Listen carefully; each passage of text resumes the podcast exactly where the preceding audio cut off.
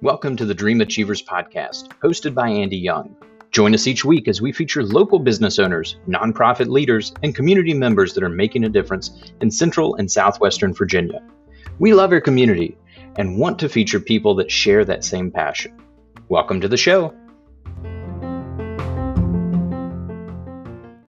Hey, welcome back to another episode of Dream Achievers. I'm Andy Young, the Mountain Money Man here in Lynchburg. Unfortunately, I'm in my office today. It's a gorgeous day outside as we're recording this, but I've got JB with us. Uh, and JB, uh, you're outside actually enjoying everything with this pretty weather. So uh, you've got the right idea today uh, with that. But uh, JB's with Iron and Earth and it does some amazing work when it comes to handcrafting metalworks. Uh, so, JB, if I, want to know, I always ask this: Did you grow up doing metalwork the whole time uh, here in Lynchburg, or what brought you to town?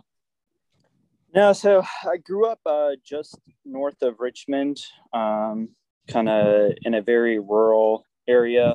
Uh, my parents were kind of handy people. I guess my, my dad built the house I grew up in.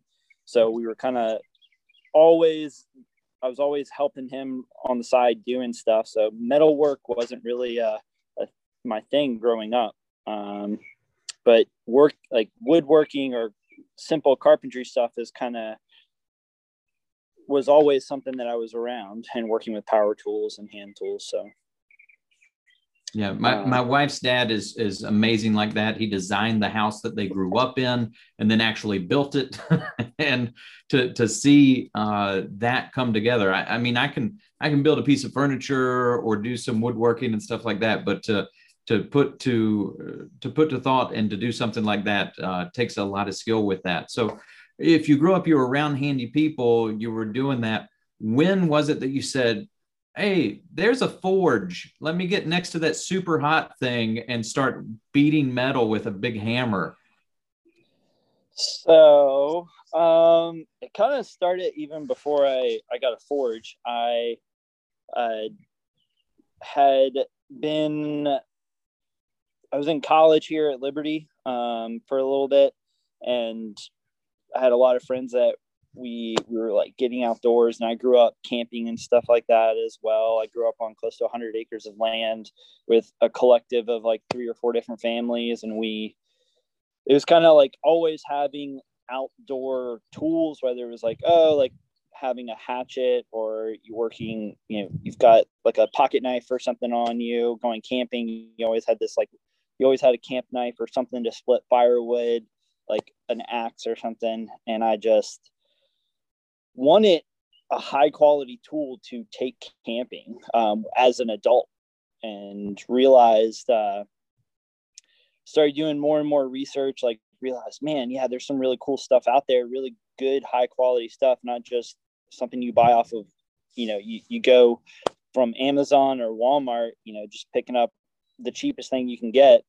Uh, so when i looked into that as a college student i realized i couldn't afford it um, you know, working, uh, you know, 30 hours a week at Captain D's barely covered my rent and all my other bills. So, um, kind of had to figure out a way to, to afford it. And I thought about it, did some research and found a couple of YouTube videos actually of guys making them with very minimal tools and, um, hacksaw files and like, uh, drills, like handheld drills and stuff. And I was like, I could do that.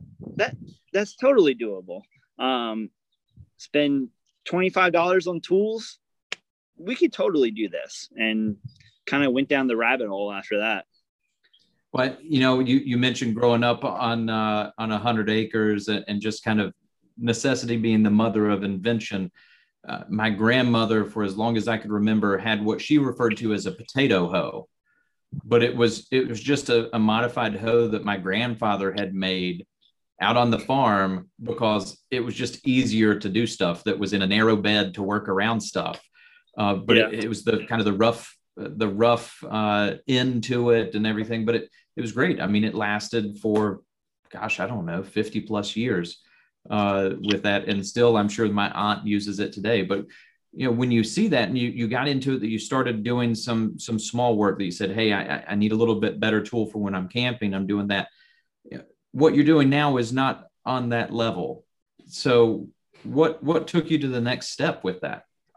Um, so I made a couple of like I wouldn't call them knife, but like a knife shaped object or so. Um, and uh, kind of moving along and realizing, you know, I wanted to do the next step, which was basically figuring out how to get a forge or do something and saw that you could do it in a charcoal pit. So I basically dug a hole in the ground, took a, a hair dryer and some cast iron pipe and like started, you know, turning up the heat on that. Uh, I found a railroad, an old railroad tie, used that as an anvil, went to the hardware store, got the cheapest engineer's hammer I could find and, you know, whatever steel and some vice grips. Moved on from there, eventually looking for mentorships, knowing that, hey, like there's only so far that these tools are going to take me um, or what I can afford now. So talked with a couple of found a couple other knife makers that kind of let me into their shop and uh, mentored me a little bit, letting me use their their higher end tools and really like developing skill and then eventually buying all my own stuff and getting all my own shop stuff set up and moving on from there. So so when did you take this from being just kind of a, a, a passion that you said, hey, this is kind of neat. I'm going to make some things for myself to creating this into a business as Iron and Earth? Oof. Um, let's see. Uh, my son is turning five this year, so almost five years, I guess. Okay. Um, it was like just a hobby before then and then all of a sudden like i think people had just i had some friends that were messaging me like hey could you make a, a knife for this person for christmas or something i was like well yeah i could. And they were just like well how much would it be? And i you know gave them a super low price because i had no idea what i was doing or like no idea what was going into it. And then um you know sold five knives that Christmas and then another three before the winter was over. And then that's kind of where it developed more into a business of like, all right, now I kind of want to be way better. Like, I really want, and then seeing other makers and talking with my mentors and putting out stuff that I knew was much higher quality um, and could outlive me so yeah, I'm like I said, you've got some beautiful pieces. I, am looking online right now as far as with that. I know that I've seen with your chef knives that have been featured that you've made uh, some beautiful pieces with that. Uh, so just the woodwork that goes into creating the the handle uh, is amazing. Just to see the burl wood and everything that just makes it pop out. Uh, but what were some of those initial challenges? I, I know you laughed that you said like, "Hey, I made some knife-shaped objects initially," but you know, some of those initial challenges, whether it be cr- starting up as a business and moving this from being a hobby to something that's helping to support you and your family, or maybe just kind of learning the actual process that you want to share with us. Um, so learning the actual process took me. I went, you know, I've had like three or four different mentors that I've I've worked with, and it's you know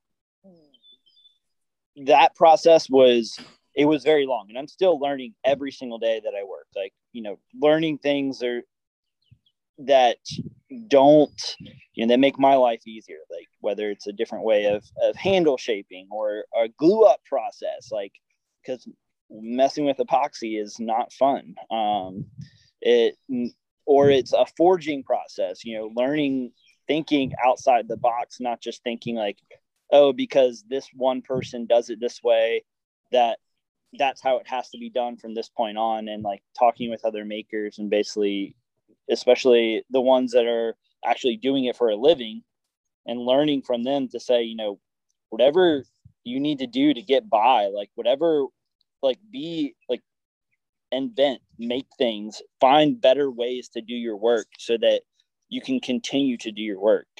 Um, getting down, learning that like has it, it takes me every single day to continue to learn that, but learning the, to get to where I'm at, like the past, I'd say three years have really, with me having my own shop, have kind of just pushed me to be more independent because I'm not mm-hmm. really, I don't have somebody that can just turn to and say, like, hey, can you help me out with this immediately? Um, like my the closest bladesmiths that I have as friends live in Richmond, um, and it so it's a three and a half hour drive to get down there um, to to be able to work with them if I need to use any heavy machinery or anything like that with them.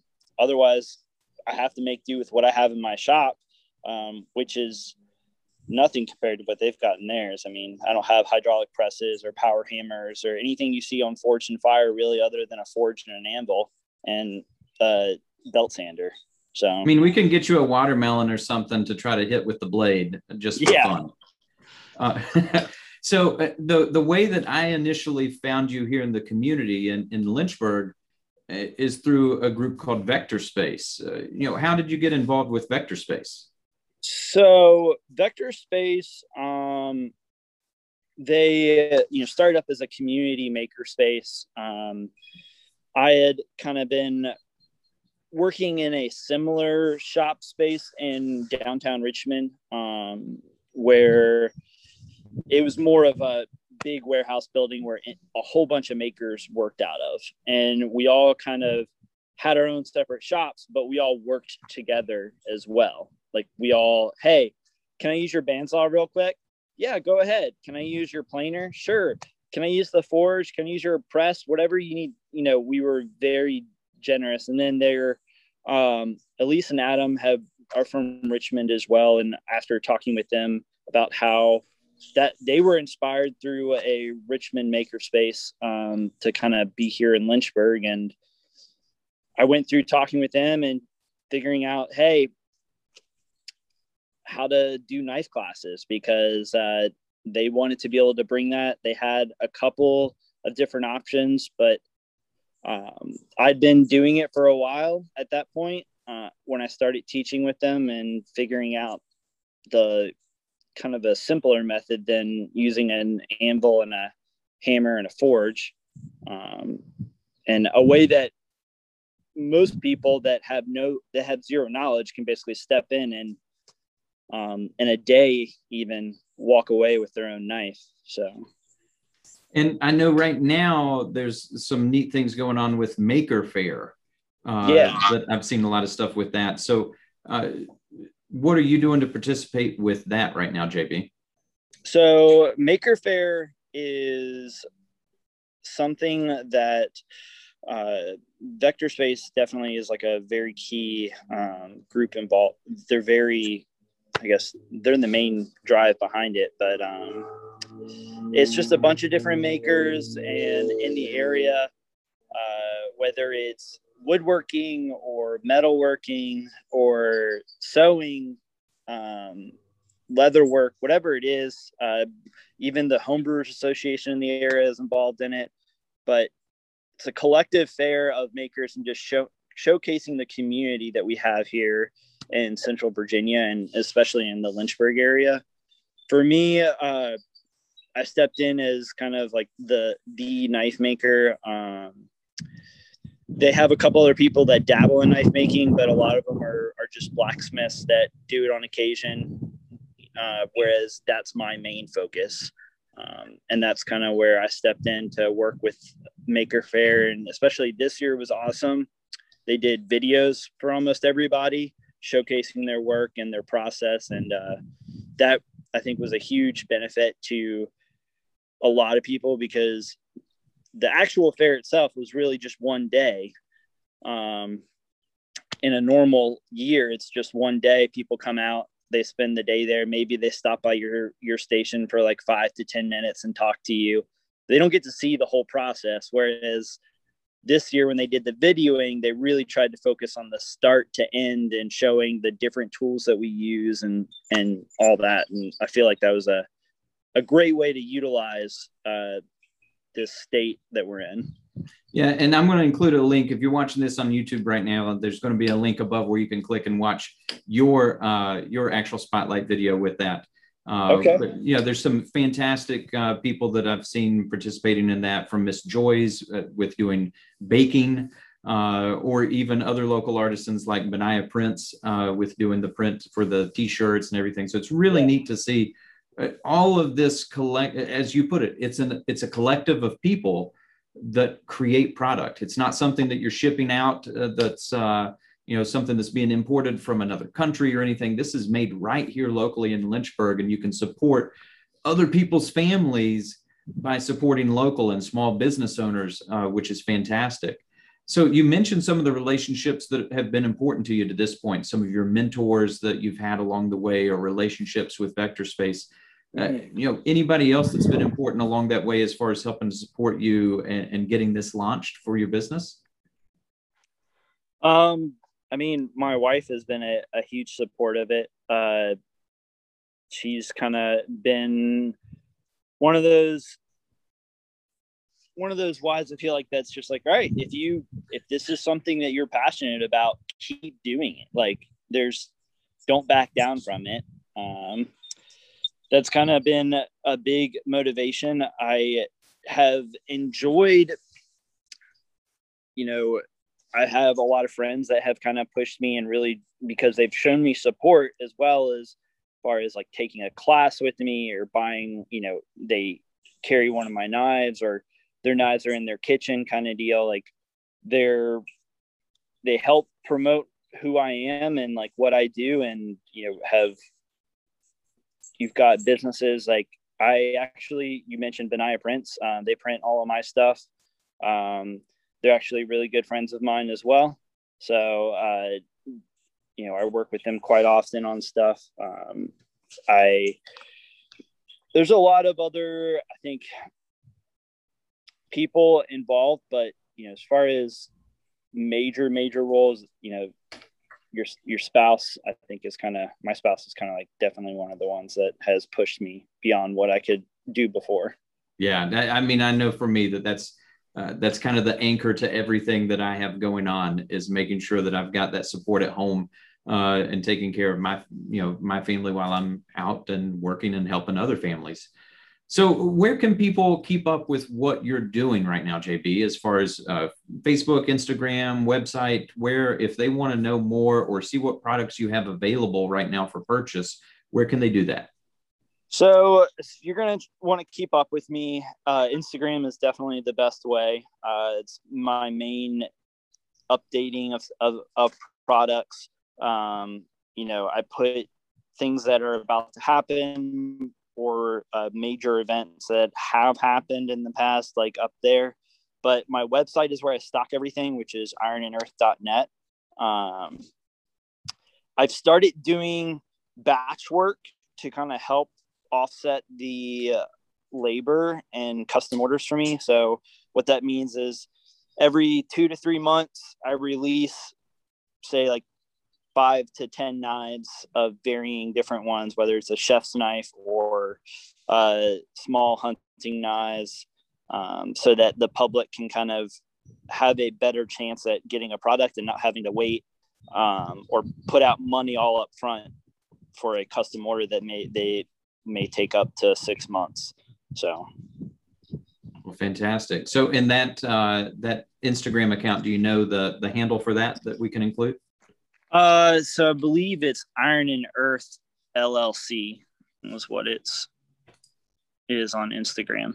All right. And you were right. I double checked it just to make sure. And we'll include that link down below as well in the show notes uh, for everybody. Uh, so if you're listening on your favorite podcast platform. It doesn't matter if it's Apple Podcast or Spotify or Google. Hey, do me a favor. Be sure to, to like and subscribe so that that way you never miss an episode. We're coming out every single Wednesday with somebody else here local in the community in Central or Southwestern Virginia that's making a difference and helping out. Uh, JB, I, th- I think that definitely fits you. But when we look at this as far as moving forward, if we said 20 years from now we look back what is it you want to be remembered for here in the community uh, of lynchburg um it's probably going to be helping other makers and developing their business. Um, I own a couple other businesses as well um, that are here in the area, and that's kind of been my focus after Iron and Earth is kind of just more of the creative aspect of it that pushes me and puts me out there. But I have developed the business, taking it from just a hobby to a business in a way that I think a lot of other makers don't realize that they can actually do that and how simple it is, is if they, you know, put their mind to it. Fantastic. Well, JB, we look forward to continuing to see your journey uh, as you go through this. Be sure to uh, to follow JB on Instagram. Be sure to go to his website. There's some beautiful work that's there that you can pick up uh, for yourself or for somebody else for a gift. I'm sure JB would not be uh, upset at all if he saw you in one of his classes uh, in the near future with that. But uh, JB, we appreciate your time being able to share with us today. And for all of those that are listening or watching, I look forward to catching you down the road the next time. Until then, this is Andy Young, the Mountain Money Man, signing off.